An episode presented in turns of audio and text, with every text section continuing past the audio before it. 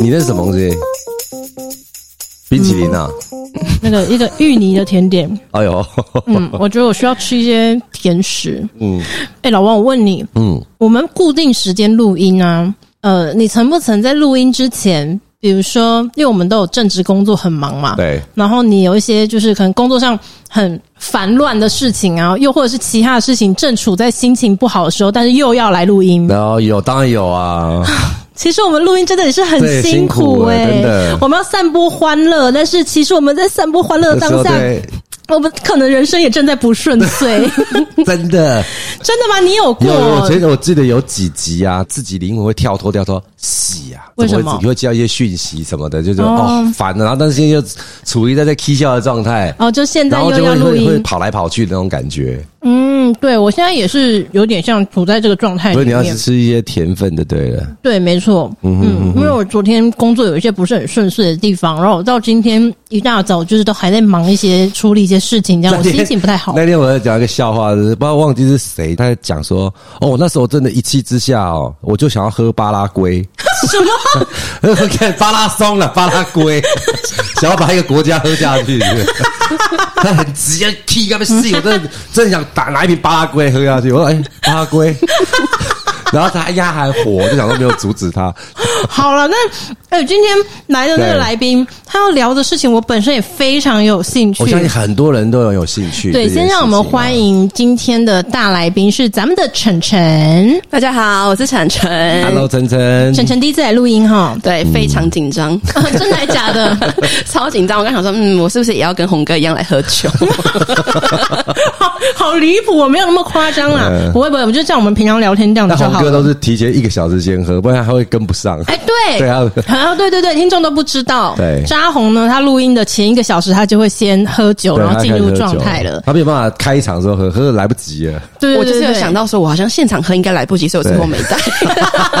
而且大家都不知道，扎红录音的时候，他有一个很麻烦的地方，就是首先他不能清醒的时候录嘛，对，他一定要提早一个小时喝，喝酒。可是我跟你讲，他大概就是提早一个小时喝到一个状态的时候，你要立刻按下录音键，不然一个失速超车过头了，他就醉盖醉了。对，所以很会抓时机点。对呀，所以他可以录音的那个黄金时间就是有一个区段的。对对对，我跟老王现在就是也比较可以抓得到他那个啊，我们还真是我们很专业了，现在非常专业。我今天看到这个现场真的很专业。对，哎，拜托我们连就是正处在工作不顺遂的过程当中，我们都还是要配笑录音啊。我刚想说，你们是有人格分裂吗？打扮丢要掉我摇。会让给游来游去，游来游去，真的有人格分裂。对，我跟你讲，你这个节目继续录下去，总有一天就是真正的人格分裂。其实再录两集，要我们大家去看医生的。你最近要恭喜晨晨，你的房子快要交屋了，对不对？嗯、对，我已经快交屋了。哎，也不是说交屋啦，应该说是他早就交屋了，但他装潢要要离出了啦。对对对，快离出了，我中间已经很久，快一年左右。你这很夸张，超夸张啊！嗯，他装潢超久哎、那晨晨现在房子的位置是在在台中南屯，对，嗯嗯。而且我会这么久，我要跟听众分享，就是不要犯跟我一样的错误，就是我没有跟 我没有跟设计师签任何的合约啊？哈？为什么？因为我们当初是跟建商配合好的。对。那因为我们后期在跟设计师接触过程中，我们变得跟他有点像好朋友哦。跟他讲说，哎，我们这里要干嘛要干嘛干嘛，他就说好好好好好，变成是他直接动工了。嗯哼哼。所以他也没有先给我们看合约啊。然后你说的那种跟建商搭配好，是不是说你去买这个房子之后，然后这个建商他本来就有合作的室内装潢设计师？对。哦，是这样子的。对，他可能就是如果有一些好朋友，以为是自己好朋友。没有没有没有，就是有一些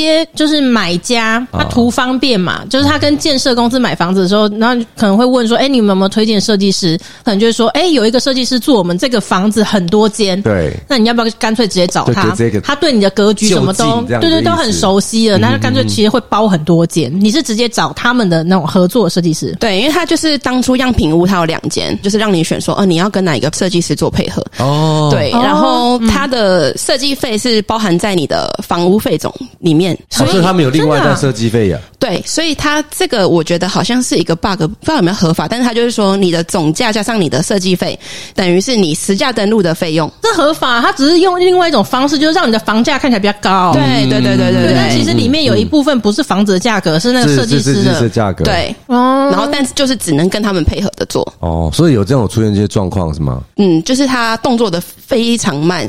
我们这个房子已经交屋一年多，我们到现在还没入住。哎，那他那个中间，我就一直关心他说：“哎，你们那房子好了没？”然后他就会说。就是还要再一下再一下，我就一直说，哎、欸，这个应该要跟设计师讲吧。可是他们人就很好，因为设计师同时做他们那栋大楼里的很多户，他也要赶别人的案子，他们就会说啊，没关系啊，就让他先忙别人的。我就说靠，那你们自己管理费还要一边缴，然后又不能住进去啊？对哦，嗯，所以我们后期就一直跟他讲说，你真的要赶快帮我们弄好，我们真的拖太久了。对，但头也洗也不能换他了，也不能换啊。对，对啊，因为当初真的就是没签合约，因为我听说就是如果你签的话，会有压一个完工日期。对，没错啊。然后他说你签了完工日期之后。他如果在比如说四月三十没做好，你可以跟他要求晚一天，就是千分之一这样子赔偿，对对对对对，赔偿金这样违约金之类的。那我们就都没钱，嗯嗯嗯，所以我们现在就是有一点，你看你这样差点赚了一千多万。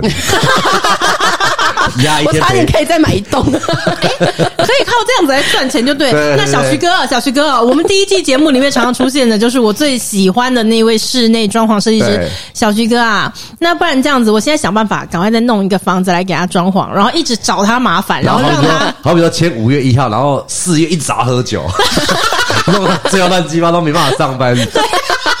对，一直找他麻烦，让他无法如期完成，一直罚款，一直罚款。然后木工一进来把木工脚打断。哎，可以耶！锯台一把他手拿去锯掉。来看一下，看一下，看一下。哦，你是开玩笑的，我刚刚真的有认真的。然 后 一听到说，哎，装潢一个房子可以再赚一个房子，好像蛮划算的。对，前天才喝酒，然后合约过了，翻脸不认人，这大家赔两百多万。你一说到前一天的时候，然后他都还是说，哎，我明天要赶你的案子，应该说，哎，大家这种交情，对对对对，隔天直接两百万，大律师都来了，六律师，你等着收我存证信函。翻脸不认人，结果他连他家房子都是你的了。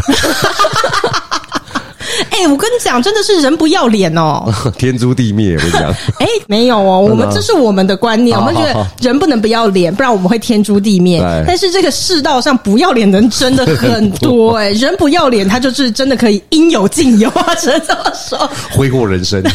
哎，我那个设计师好像就是这样，因为他就是。跟我们没签约嘛，因为当他同时装潢我们其他户，嗯，我在想他跟其中一户有纠纷，他可能就是因为没有签约，他现在收不到内户的钱。哦，对，他可能就是也没有如期完工啊，是干嘛或者装潢的不满意，他就直接摆烂。既然没有签合约，那你也是可以。对啊，我我要脸，我要脸，我要脸。然后你是要脸的人，对，我要脸啊，你就是那个怕天诛地灭的人。对对对，戴面具啊。好了，但是差不多装潢好了，是不是？对，差差不多了。那你要要求他送隔热纸之类的，什么鬼？不是像车子一样，对对对对对对，没送啊，那个凹洞凹装好。对对对对。但是说你这一次在看房子的过程，你看了非常多房子，对不对？对，我看了超多。哦，那可以来分享一下你这整个整趟看完房子下来之后的一些心得。嗯，好。你有什么撇步吗？撇步的话，因为当然第一考量还是是价钱跟地点。那当然了，当然。对，然后呃，价钱的话，因为有预算考量，所以我们已经有锁定某个区域。嗯嗯。对，可能品牌的话也是一个问题。哦，对，建商的品牌。对对对。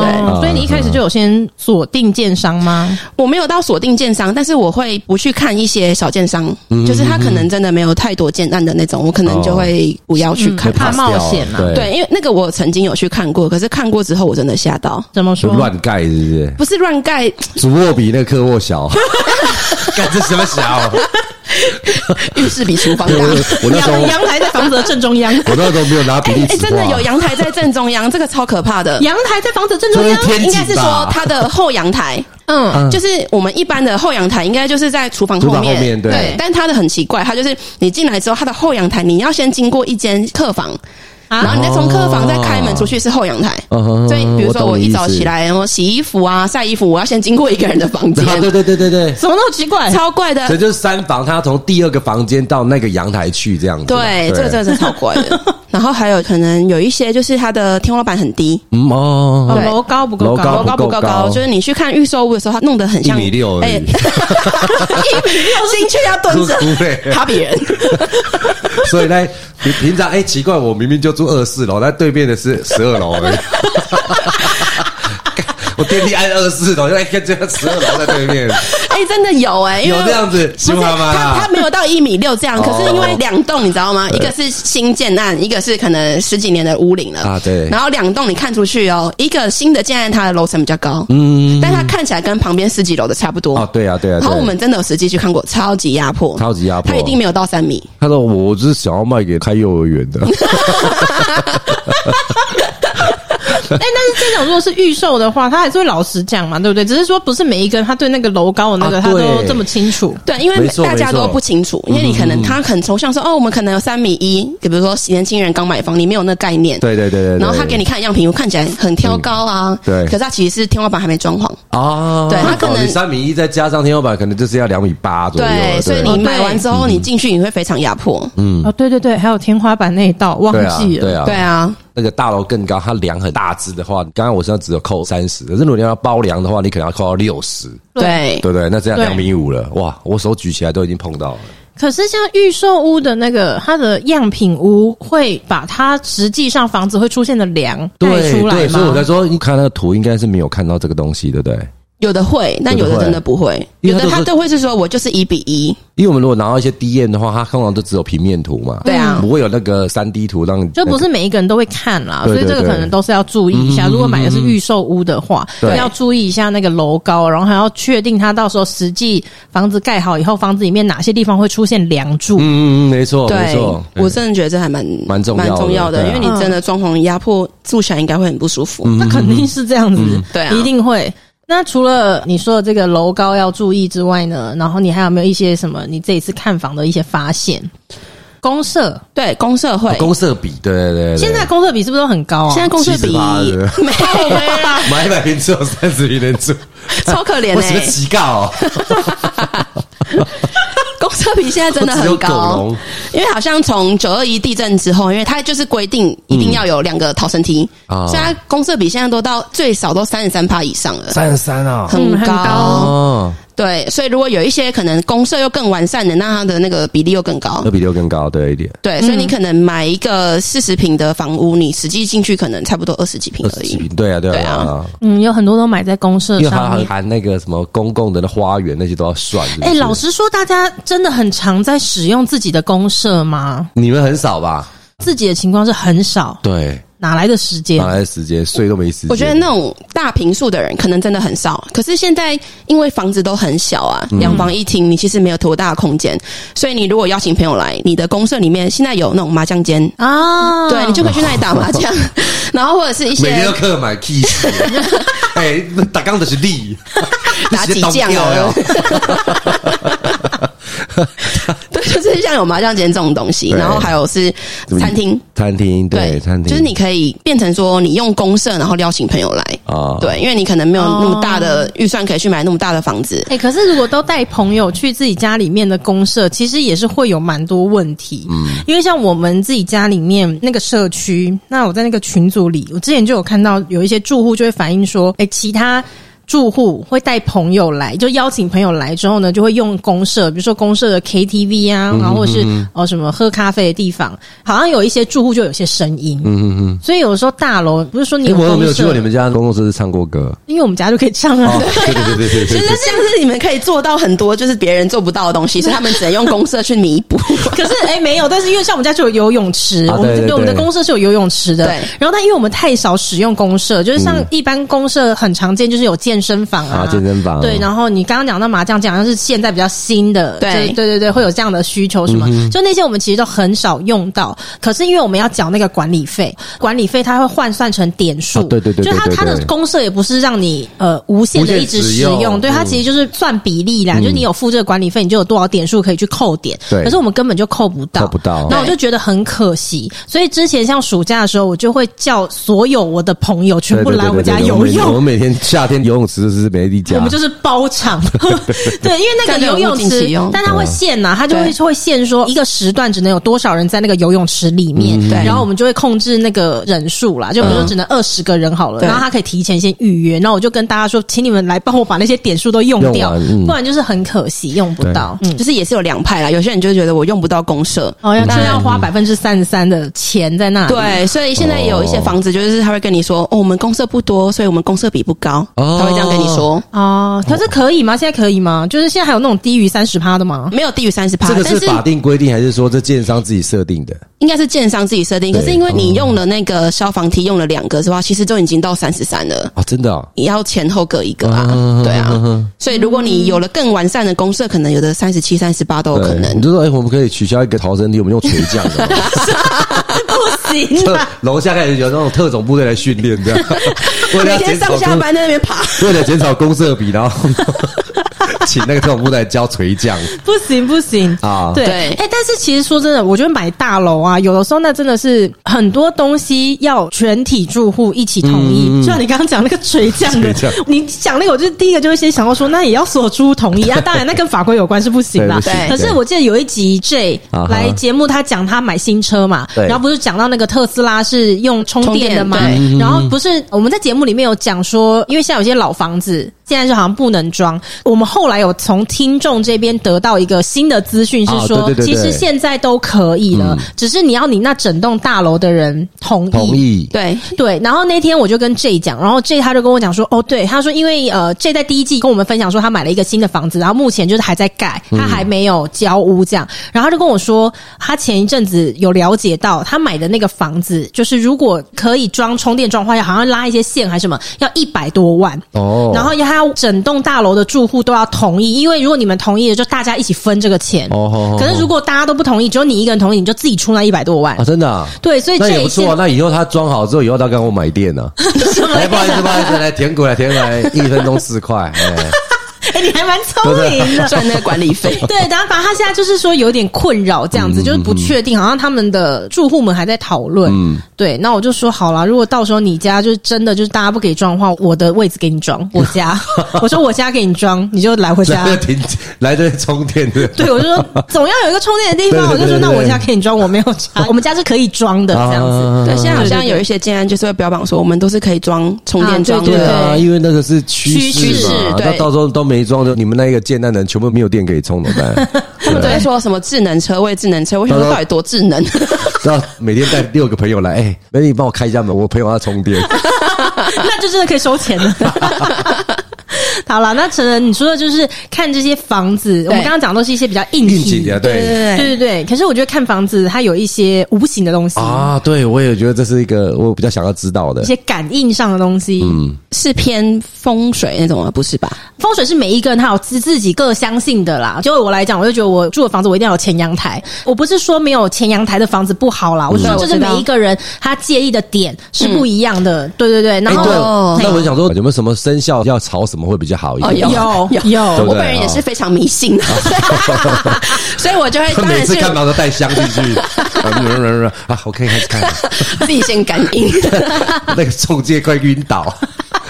对，我会有特定的朝向，像我就是很喜欢看朝北朝西的，朝北朝西，对，就是可能对我自己比较好的，那我们就会看朝北朝西。那除了这个之外，像美日刚刚说的有前阳台，这也是一个。那我是觉得自己是前后阳台一定要有，因为现在房子都是两房，所以它可能就只有一个后阳台，就是我会觉得没有那么宽阔的感觉。对，是不是我的门打开来不能看到前阳台？是这样吗？穿堂煞，这算吗？现在的房子的设计啦，其实你很难避开。你说我们现在住大楼，其实大部分的房子，你一打开正前方走到底，它就是阳台。对对对对对。那有一些比较相信的人，他可能会把窗帘永远都关三分之一，就是开门的正前方，你不要对冲。那有些人他可能就开门，他做一个玄关啦，一一个门板或什么去把它挡住，不要直接看这样子。但是我原本也会介意这个事情，对。可是我后来想通了啊。哎，我忘记这在第一季有没有分享过。我之前很爱看一些风水的节目，嗯、然后呢，风水的节目就常常会讲，就是两点房子绝对绝对绝对不要犯的两个点。第一个点是打开就不要穿堂煞，嗯、就是说一打开不要看到阳台。对。然后第二个就是说，你的沙发，你家里客厅的沙发一定要有背靠。然后我跟你讲，我家这两点都不符合。哦，对。我家就是一开门就是大落地窗，对对对，对。然后我家也因为都没有白墙的关系，所以我的客厅的沙发全部都没有背靠，就没有墙壁可以靠。之前就有一直有在 care 这一点，然后后来呢，就是应该是有人跟我讲了，就说你想想看哦，全台湾的豪宅是不是几乎都是这个条件？对。然后我就想说，哎，对，因为我很喜欢去看那个室内设计的一些作品，我很喜欢去各个室内设计的那种粉砖呐、IG 去看他们作品。对，对，那我就发现说，只要是豪宅类型的建案，你去注意哦，他们的沙发不可能有背靠。对啊，因为全部因为客厅都太大了，对对，它的那个格局是绝对不可能有背靠的。靠背，然后电视也靠墙，然后在两百多公尺，就是基本不可能，对，基本不可能。然后我就想说，哎，这样讲也对，那就是你看全台湾这么多有钱的人，然后他们买了豪宅，他们家也都没有背靠啊。那你要说就是他们没有靠山，然后没有钱嘛？对，对，这是一点。然后我就是靠山。对，然后后来那个穿堂煞的那个也是，就是好像也是后来人家就跟我讲说，以前的人说什么穿堂煞是因为以前的老房子，不是这种像现在很多大楼。以前的老房子呢，他们的格局真的就比较容易是，你从正门进去，一直走到底就是厨房，然后再来就是后阳台。对，那以前是因为风会灌。风这样一直灌，他们会说这样子不好，人不舒服。对，其实穿堂煞它是有一些来由的，只是说它要随着时代去改变。到现在这个时代，其实现在的大楼跟以前已经不一样了。之前就会讲说啊，反正你开门见阳台就是不好啦，你这样穿堂煞就是留不住财。对对对，听说是这样。对，然后我就会想说啊，留不住财这样听起来很严重哎。可是后来好像也是被人家说服，就是说，可是留不住财要看那些东西变成什么啊？因为你 喜欢的东西，对他们会变成。喜欢的东西的话，那还好吧。对对对对对，至少不是说，哎、欸，你好像莫名其妙会有一些无妄之灾，然后必须要把钱花出去。就我自己目前住在这样的房子里面，我是觉得还好，还好，对对对，还好，对。但的确留不太住财，但是我觉得跟房子没关，应该是跟我自己有关。对，然后去花在别的地方。那个唯一能解决是剁手指而已。对啊，所以呃，有一些人会介意风水。对风水，还有还有什么那种？风水的话，还有就是采光啊，采光一定会注意嘛。哦，采光，对对对。对，还有像刚前后阳台之后，还有呼应，就是你的厕所有没有开窗？现在好多厕所都没开窗，真的吗？很多没开，然后而且那些中介就是有点。偷懒锤，你知道吗？说啊，为什么这没开窗啊？我们现在这个系统弄得很干净呐，很干燥，很干燥，不会潮湿。因为都没有洗澡 的。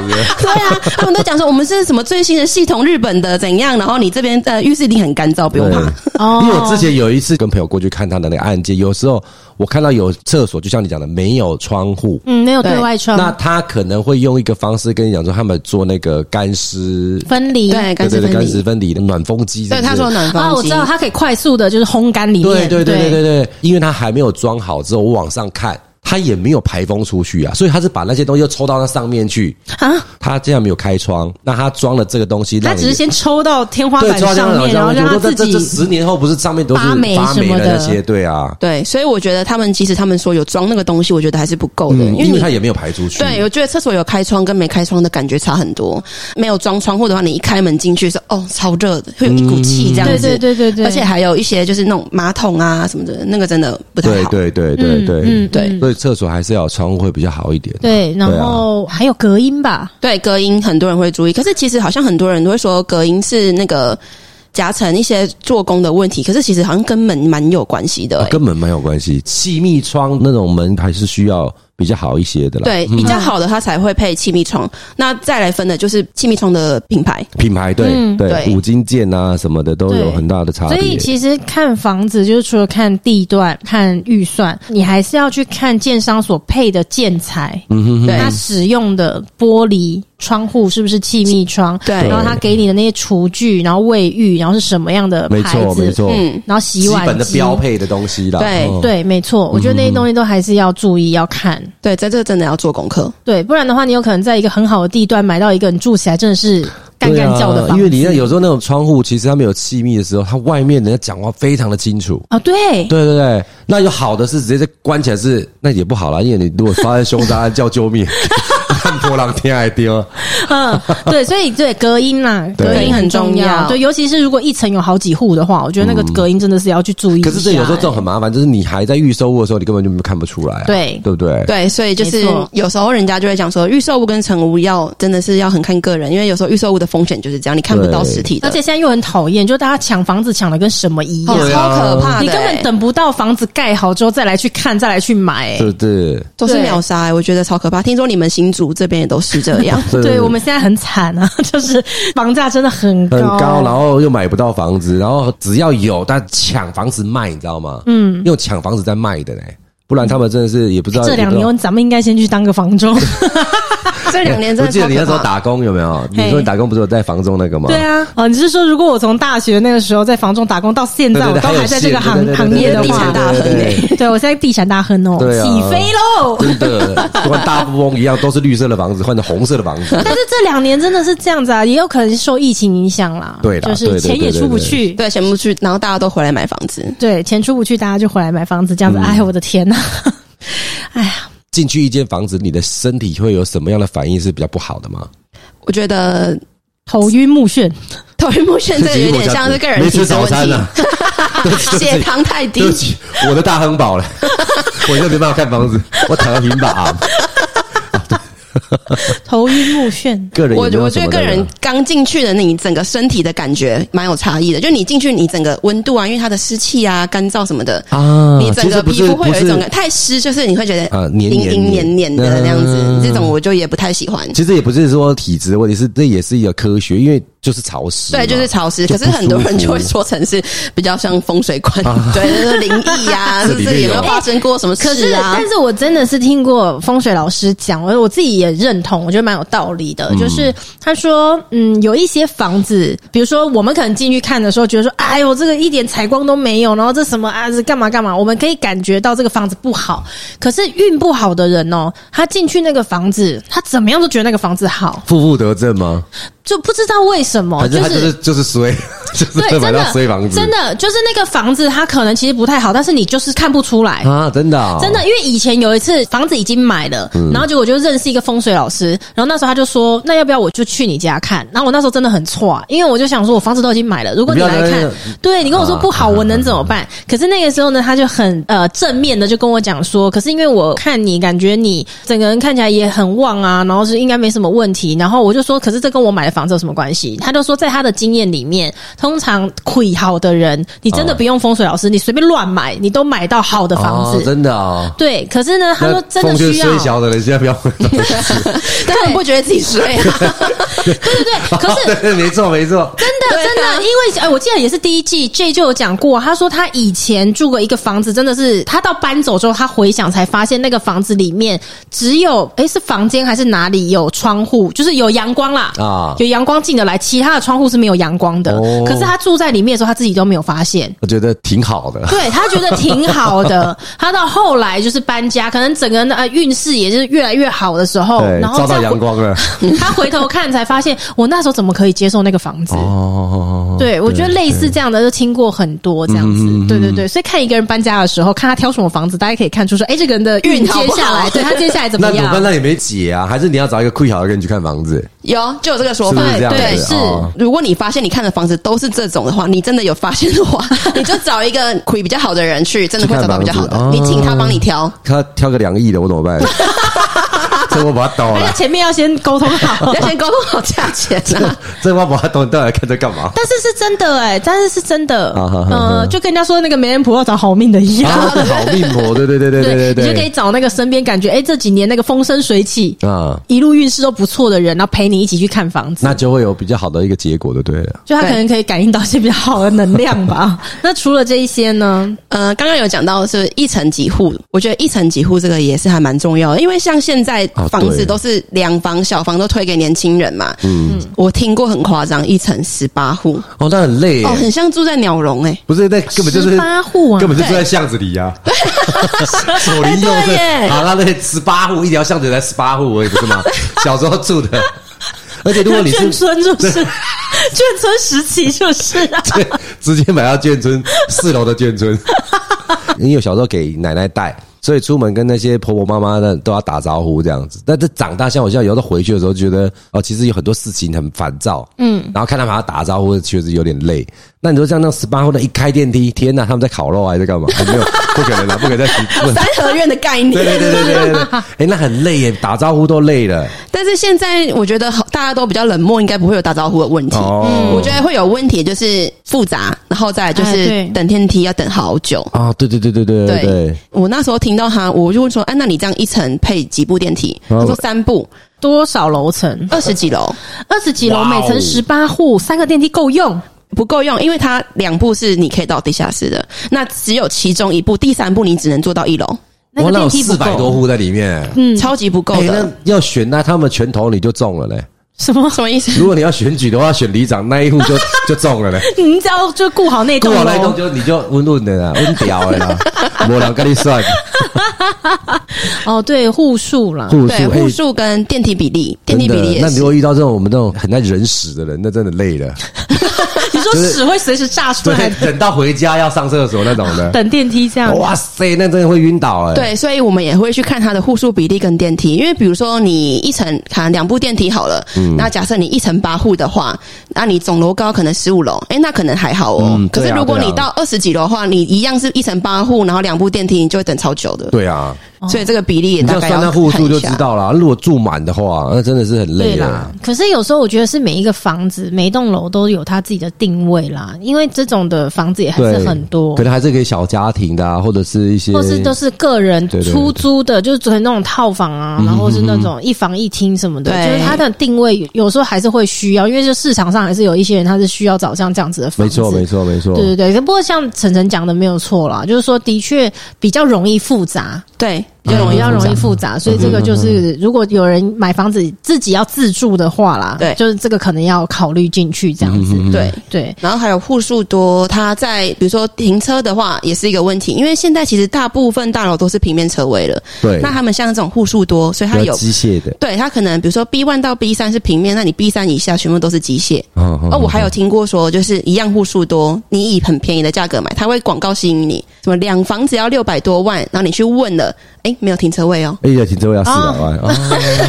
哎，停车位现在真的是不便宜，真的啊，就规定你不能买车位。你们台中现在平均这样车位大概多少钱啊？呃，在郊区的话，现在应该大概一百五到一百八。郊区是多郊区啊？也没有到非常郊区，就是可能。你没有问他可能不准哦，因为他一直他住在超级市中心，对，他可能稍微只要离他们家在十公里以外，全部都叫郊区。比如说区域有哪些什么太平大理这样？哦，对，太平大理那边大概我听过就是一百五，一百五十万。对，南屯这边大概两百多，两百二，这么贵，很贵。然后你可能比如说靠近星光三月那边好了，你说靠靠近我家，对，靠近你家那边 B 五，你知道多少吗？我刚刚听到我大傻眼，B 五，各位听众 B 五多少钱？他给我开两百五。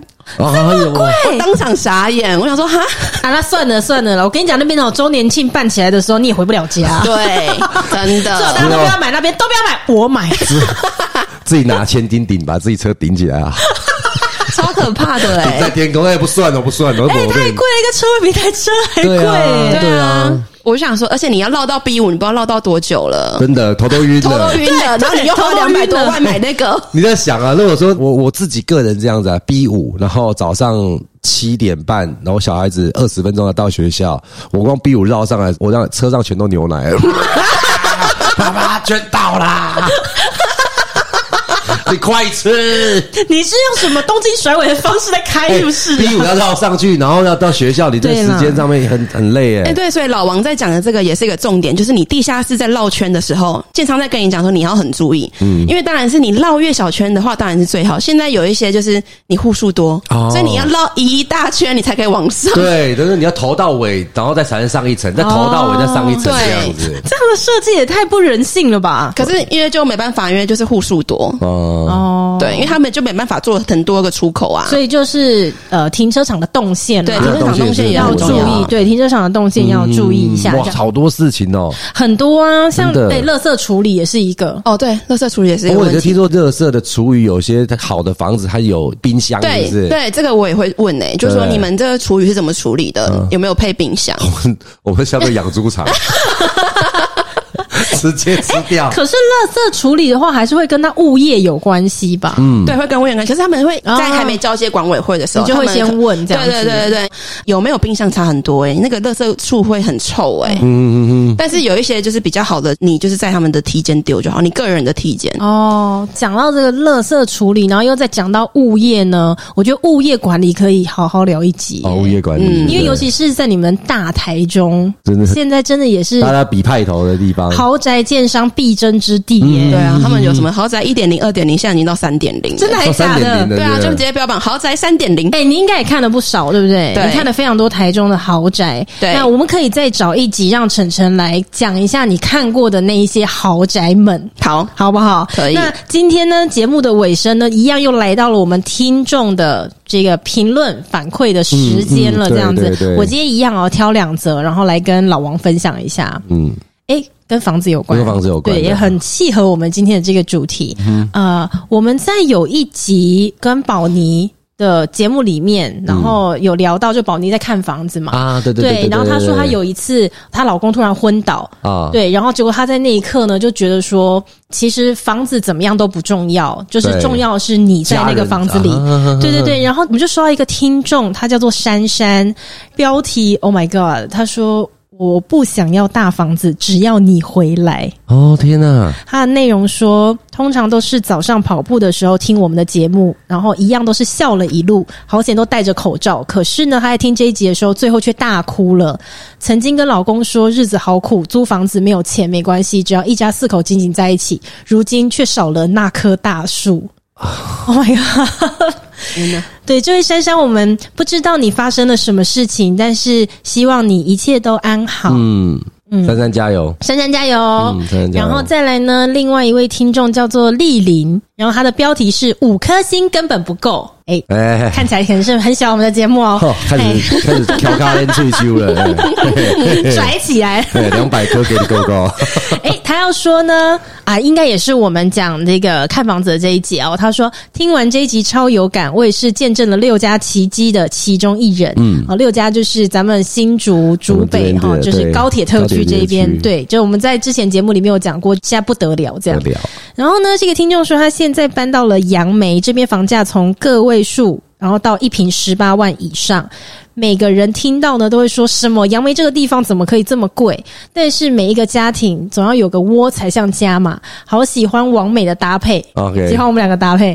对，宝妮的声音也很好听，期待金氏媳妇快点来用不用变身的变声器。花栗鼠啦，花栗鼠啦，来期待花栗鼠。大家也都知道花栗鼠吼，本身跟她的婆婆也不是很常见面，所以呢，她大概要半年八个月才能累积到一个小故事这样子。回去打她婆婆完之后再来讲。我 的天哪！好了，我会把你们的声音呢，就是分享给花栗鼠。嗯、好，我们觉得花栗鼠真的要来上节目了。啊、不过我还是要觉得珊珊真的要要加油了，真的。好，珊珊加油，珊珊加油。然后也希望、嗯、对其他的听众，如果有喜欢我们的节目的话呢，在 Apple Podcast 底下给我们五星好评。然后我们每一集节目的尾声呢，都会挑几则评论来跟大家分享哦。我们下一次见，拜拜，拜拜。